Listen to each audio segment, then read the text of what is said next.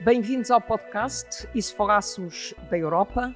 Vamos falar da economia, da política, da investigação, do digital, do ambiente. Mas também da cultura, das línguas, da poesia. 30 minutos de conversa séria ou talvez não. Muito obrigada, professor Miguel Xavier, por ter aceitado participar neste podcast E se falássemos da Europa. Hoje vamos falar de saúde mental e vamos falar uh, da Europa. Eu uh, li uma entrevista que deu uh, há algum tempo, não muito, ao Diário Notícias, em que dizia que quando se fala de saúde mental, fala-se de educação, trabalho, segurança social, tecido empresarial, população. É uma questão que procurou, procurou criar um conceito, ou seja, procurou explicar que há aqui uma partilha de responsabilidades. Hum. Eu, bom dia e muito obrigado pelo convite e pela oportunidade. A pergunta é interessante, mas não tem só uma resposta, tem pelo menos duas ou três. Quando se fala em saúde mental, a maior parte das pessoas, eh, o clique que lhes dá é para a doença mental.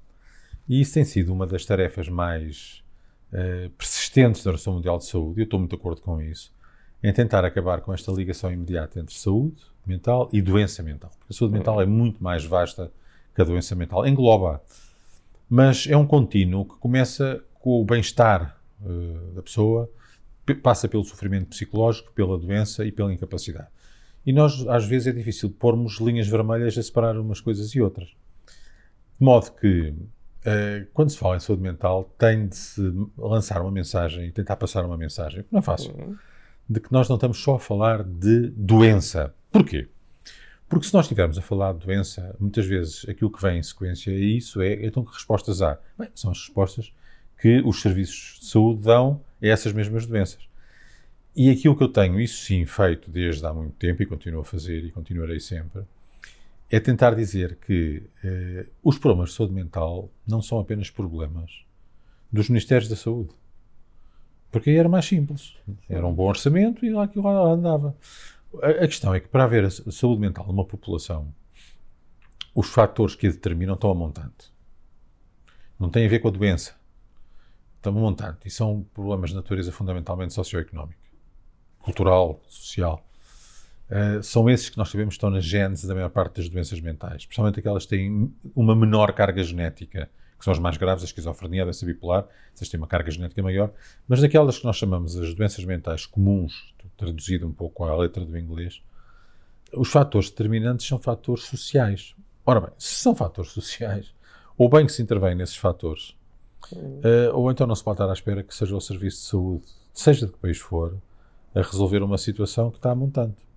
E esta é uma mensagem que é, para mim, é a mensagem chave aqui no meio disto tudo. Uh, a saúde mental uh, tem sido. Uh, esta questão tem sido muitas vezes tratada na Organização Mundial de Saúde através de um lema. E esse lema é saúde mental em todas as políticas. E eu estou de acordo com isso. Hum. Ou seja, ou há medidas que promovem a saúde mental, não é que evitam a doença, é que promovem a saúde mental através de, da escola, através do trabalho, através de tudo isso que tem a ver com o meio ambiente da pessoa. Ou então nós teremos de ficar à espera que as pessoas adoeçam e depois tentar tratá-las. Eu não me parece que seja esse o melhor investimento. Nós já lá vamos, mas exatamente o Parlamento Europeu propõe que 2023 seja o ano europeu da saúde mental. Hum. Uh, e é por isso que esta conversa tem, tem interesse. Mas eu uh, olhei para os dados uh, da OMS uh, e aquilo que nós vemos é que antes da Covid, mil milhões de pessoas viviam com uma perturbação mental, 14% dos quais adolescentes. no primeiro ano da pandemia, as taxas de depressão e de ansiedade aumentaram cerca de 25%, o investimento não aumentou, segundo a OMS, e ainda, segundo a OMS, apenas 2% dos orçamentos nacionais de saúde e menos de 1% da ajuda total internacional à saúde são consagrados à saúde eh, mental. Por outro lado, em junho de 2022, a OMS apela a todos os países para que reforcem o investimento na saúde mental, afirmando que o sofrimento é enorme e foi agravado com a Covid-19. Uhum. Uh, e eu pergunto, peço o seu comentário a esta evolução, uhum. tendo em conta exatamente aquilo que disse, que a saúde mental é saúde mental e não é só doença. Só doença. Pois, aqui estamos a falar de impacto e estamos a falar de Covid. O impacto da, da, dos problemas de saúde mental já vinha muito antes do Covid. Claro. Estavam escondidos e falava-se pouco disso. A vantagem que o Covid deu foi que trouxe a saúde mental para a primeira linha, é? do ponto de vista mediático, na televisão. O problema entrou em casa das pessoas, as pessoas Sim. começaram a ver os miúdos a deprimirem-se, a andarem ansiosas, a não dormirem. E perceberam que o problema não era só um problema dos outros, era deles próprios. Quando uma sociedade percebe que o problema não é só dos outros, mas também é dela própria, começa-se a mobilizar. E começa aí o estigma a baixar e começa a ficar mais sensibilizada. E o Covid deu uma grande ajuda nisso. Porque em termos de prevalência das doenças, vamos lá ver. Eu, eu não queria comentar os dados da OMS no global, porque, mas posso comentar os europeus e os portugueses em particular. Sim. Nós temos na Europa e em particular em Portugal uma prevalência alta de problemas de saúde mental à volta de um risco de uma em cada cinco pessoas por ano ter uma doença diagnosticada. Claro que aqui estamos também a pôr as doenças, como a ansiedade, a depressão, não estamos a pôr só as doenças graves, okay? Uh, mas temos de facto uma prevalência alta. Já a tínhamos antes. O Covid, de facto, aumentou o sofrimento psicológico. Uh, não é uh, o aumento maior não é a nível propriamente das doenças diagnosticadas, mas é ao nível dos sintomas que nós chamamos subsindromáticos, ou seja, que não têm os critérios total, totais para nós dizermos que existe um diagnóstico de, mas que dão sofrimento à pessoa na mesma. E isso aumentou imenso. Aumentou no confinamento e depois, quando acabou o confinamento, baixou. Depois aumentou outra vez no segundo confinamento, já não tanto. E quando o segundo confinamento baixou, baixou também outra vez. Ou seja, houve um aspecto muito existencial, muito reativo naquilo que aconteceu na saúde mental eh, na relação com o Covid. E eu diria que, se calhar, com outra circunstância que fosse análoga, teria acontecido exatamente a mesma coisa. Uhum. Claro que o Covid vinha com uma carga de risco de morte enorme, de desconhecido, e de maneira que é, é normal. E, e, e, e, de confinamento. As famílias tiveram de passar a viver juntas, coisas não estavam habituadas. E é normal que tenha acontecido esse aumento do sofrimento psicológico, que depois baixou. Ora, como é que o investimento entra aqui? Bem, o investimento entra aqui que antes do Covid era baixo. Uhum. E o Covid deu uma ajuda importante no sentido de sensibilizar, eu acho, os governos e as populações para que este investimento tem de aumentar. Na Europa, eh, não há cálculos exatamente eh, seguros de quanto é que se gasta em saúde mental dentro daquilo que é o Orçamento Geral da Saúde. Certo. Mas nós calculamos que em Portugal andará à volta dos 5%. Ok? Ora bem, nós sabemos que a carga, o impacto das doenças mentais na sociedade, custos diretos e indiretos, anda à volta, dentro do âmbito geral de todas as doenças, de 15%. De maneira que o lógico aqui seria que nós tivéssemos 15% do orçamento da saúde. Então, se somos responsáveis por 15% do impacto, devemos ter 15%. E temos três vezes menos. Uh, há países que estão muito mais à frente de nós. Uh, o, mais, o, país mais à frente é o Reino Unido, desde há muito tempo, uh, que já tem aplicado 14, 15% do budget geral do Serviço Nacional de Saúde, ou países do norte da Europa andam pelos 10, 11, 12%. Nós temos de aumentar este valor em Portugal, e eu digo, costumo dizer isto, que Portugal tem de se preparar psicologicamente e financeiramente para que nos próximos anos este valor possa, o que nós temos cá em Portugal, possa no mínimo ser duplicado. Uhum. Porque, de facto, não sendo este apenas um problema de financiamento, também é um problema de financiamento. E eu aí acho que uh, uh, o Parlamento Europeu está a fazer bem o seu trabalho ao chamar a atenção para isto. Mas o professor chamou a atenção, partimos daí, de que uh, a questão da saúde mental não é apenas, uh, digamos, não, não tem uma incidência apenas na saúde, mas tem também noutros setores, na educação, na economia, no emprego, uh, na população, como, como refere. Portanto, pressupõe que também nesses setores há um trabalho a fazer. Ora bem, quando falou há um bocadinho, e a sua pergunta foi de financiamento e os dados que deu. Certo. Saúde mental é no, no, no setor da saúde. Certo. Portanto, do orçamento da saúde. E, e, e, e portanto, eu estou a dizer que, do ponto de vista do orçamento da saúde, na minha opinião, deveria haver uma duplicação nos, nos, próximos anos, não se faz de um momento para o outro, num país que não é rico. E para além disso? Agora, para além disso, depois há o enquadramento global do país. Eh, nós sabemos, por exemplo, que um dos fatores mais fortes para uh, o aumento do risco de aparecimento de uma doença depressiva, ansiosa, etc., é a pobreza. Outro, a desigualdade social. Ora, essas são coisas que existem na Europa, não é? E sim, nos países mais que noutros. No nosso país, por exemplo, existe muita pobreza e existe uma desigualdade social bastante, bastante elevada. Eh, atuar nesses fatores uh, é, uma, é um primeiro caminho e o mais importante para ter uma boa saúde mental na população. Se não se atua aí, vai ser muito difícil. Portanto, só se atua no curativo e não no não pode preventivo. Ser, não pode Exatamente. Ser. Nem é só do preventivo. Antes da prevenção existe uma coisa que se chama promoção. Pois. A prevenção já é uma coisa relacionada com vamos lá ver se esta doença não aparece. Prevenir uma doença. Okay? Outra coisa é promover o bem-estar, promover a literacia, promover as, os aspectos positivos da vida, promover uma boa legislação laboral, promover que na escola haja campanhas contra bullying, tudo isto são coisas de promoção. E são sempre as mais esquecidas em toda a parte. Não é só um problema português isso. Ah, sim, toda a gente se queixa. Isso. Ah, uma terceira questão. Uh, o Parlamento uh, Europeu uh, adotou em 2020 uma resolução sobre a estratégia da União Europeia em matéria de saúde pública no pós-Covid. Hum. E nesta resolução, o Parlamento Europeu reconheceu a saúde mental como um direito humano fundamental. Uhum. E, ao mesmo tempo, apelou a um plano de ação da União Europeia em matéria de saúde mental. Qual é a sua reação a esta ideia de que a saúde mental seja um direito, uh, um direito humano fundamental? Eu estou totalmente de acordo. Aliás, eu acho que uh, uma das questões mais importantes daquilo que é, neste momento, o combate internacional pela saúde mental tem exatamente a ver com a questão dos direitos humanos. E porquê? Porque ficou evidente, uh, principalmente nos, no, naquilo que se recolheu no século passado, não é? E ainda hoje, de inúmeras violações dos direitos humanos no que diz respeito ao, às pessoas com doença mental. Aí sim, principalmente às pessoas com doença mental mais grave. Hum. Okay? E que eram problemas que estavam escondidos, escondidos normalmente atrás dos muros dos asilos psiquiátricos. E eh, houve, de facto, um trabalho muito importante de associações em todo o mundo eh, a mostrar que havia, de facto, violações importantes dos direitos humanos.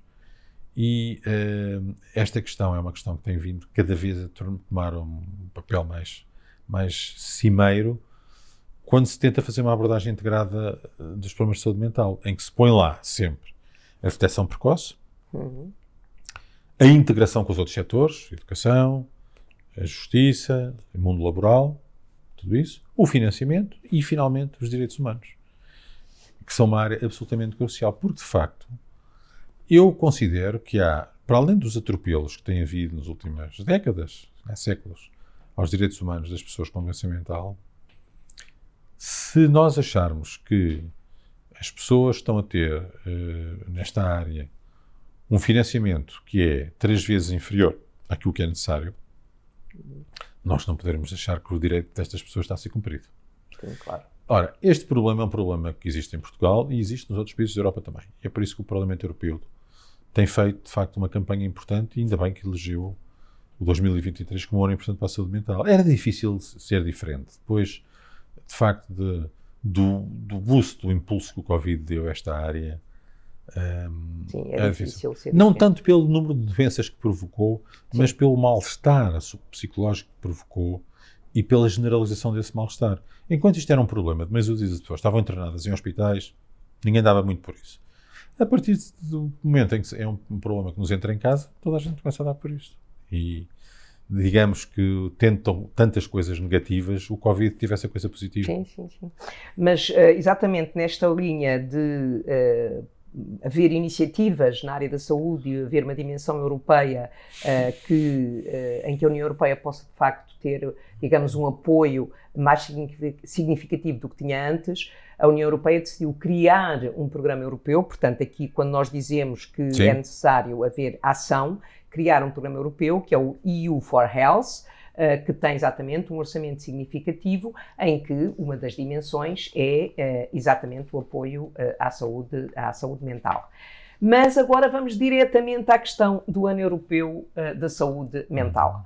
E o Parlamento Europeu, em julho do ano passado, aprovou uma resolução em que, e, e vou citar, insta as instituições da União Europeia e dos Estados-membros a reconhecerem os níveis elevados de problemas de saúde mental relacionados com o trabalho, a necessidade de erradicar a violência, a discriminação e o assédio no trabalho, a adoção de legislação que estabeleça requisitos mínimos para o teletrabalho em toda a União, horários de trabalho flexíveis para ajudar a mitigar o stress associado ao trabalho, educação em matéria de saúde mental e formação para os empregadores. Eu, olhando para estes objetivos, vejo aqui muitas das respostas a algumas das questões uhum. que colocou. E é exatamente pedindo uh, à, à Comissão Europeia que estes objetivos sejam atingidos, que nós propomos que o ano 2023 seja o ano europeu da saúde mental. Uhum. Normalmente, o conceito de ano europeu. Uh, o que se pretende é, durante o ano, ser matemática, que é fundamental, que está na agenda política durante o ano inteiro, e poder esse debate uh, gerar iniciativas políticas ou iniciativas legislativas que possam responder a estas necessidades. Uhum. Uh, o professor já disse que era uma boa iniciativa do Parlamento Europeu considerar o ano 2023 o ano europeu da saúde uhum. mental, mas gostava também de ter uh, o, o, comentário sobre o conjunto destas iniciativas, se elas respondem ou não às necessidades uh, na linha do que referiu hum. e das diferentes dimensões que tem a saúde mental. Pois, eu acho que respondem, estão bem elencadas, estão bem listadas. A, a questão que se coloca, e na, na, medicina toda e na saúde mental em particular, é que uma coisa é listarmos bons princípios, outra coisa é passarmos os princípios aos atos, não é? E o grande, a palavra-chave que, que eu, diria aqui é implementation, implementação. Como é que se implementam as coisas? Dizer que é importante que as pessoas tenham bons uh, períodos laborais para poder evitar o stress e o burnout, etc., é muito interessante. Uh, mas depois é preciso que isso tenha um correlato, e o correlato é mexer nas políticas laborais. laborais. Portanto, eu acho que o Parlamento Europeu, na minha opinião, uh, não se deve limitar, nem se pode limitar, a elencar listas, porque, eh, por exemplo, esta, essa lista que nos que me mostrou é uma lista que pode encontrar facilmente em documentos da OMS com já com 20 anos. Hum. Portanto, não é nova. Certo. Sendo verdadeira, não é nova. E a pergunta é, é uma pergunta que se tem de colocar, é porquê é que 20 anos passados, desde que a OMS lançou o primeiro grande report, em 2001, o World Health Report foi dedicado à saúde mental, foi uma pedrada num charco, e já tinha lá os princípios todos, todos, todos, que era preciso seguir para melhorar as coisas, porquê é que 20 anos passados se continuam a, a, a falar dos mesmos princípios? Não só foi lento, como em alguns casos não foi começado. E não foi começado porque, de facto, não houve um, uma preocupação, para além de definir as áreas em que era preciso mexer, como é que isso depois se ia pôr no terreno. É, é, é, é, nós, por exemplo, a, a propósito do, do, Programa Nacional de Saúde Mental em Portugal, eu, quando fui chamado eh, em 2018 para o implementar, já estava escaldado com o de 2010, onde tinha estado, é? quando foi feito o grande Plano Nacional de Saúde Mental. Que era um ótimo plano, que aliás está em vigor ainda, mas que não tinha claras as estratégias de implementação. De maneira que aquilo que me preocupa acima de tudo hoje em dia não é saber uh, se isso é verdade ou não. Isso é verdade e é eu. Sim, sim. É, é, como é como é que nós lidamos com as barreiras à implementação. Isso é o maior problema de todos. Não é? Porque há barreiras importantes para a implementação. E, e, de facto, eu acho que o Parlamento Europeu tem não só responsabilidades, como potencialidades e capacidades de poder mudar algumas coisas. Assim, os grandes grupos políticos lá se entendam. Eh, eu volto a dizer, a questão laboral e da política laboral é aqui crucial. É? Nos tempos de hoje, a maior parte do, do, tempo que a pessoa passa é no trabalho. E é no trabalho que tem a maior fonte de burnout. Eh, e, portanto, ou atuamos aí, ou então depois como é que vamos fazer? Vamos arranjar hospitais para pôr essa gente toda? Pois. Não me parece bom. Ou dar-lhes seguros de saúde? Talvez fosse melhor mexer um bocadinho na, na, legislação laboral e passar das palavras aos atos. Quer dizer, não é, não é difícil, estou convencido, encontrar um consenso sobre o que é que é uma jornada laboral eh, que, de alguma forma, proteja contra o burnout. É, basta ver o trabalho que as multinacionais americanas têm feito, provavelmente as ligadas às tecnologias, no sentido de darem um ambiente e um contexto de trabalho preventivo do burnout. Aliás, trabalhando muito perto na estruturação das empresas com eh, entidades e associações e, e grupos que, eh, cuja tarefa é exatamente montar aquilo de maneira que a probabilidade de burnout seja mais baixa. Eu acho que aí o Parlamento Europeu pode ter uma palavra muito importante, porque é uma estrutura muito importante para nós todos. Tenho muitas esperanças.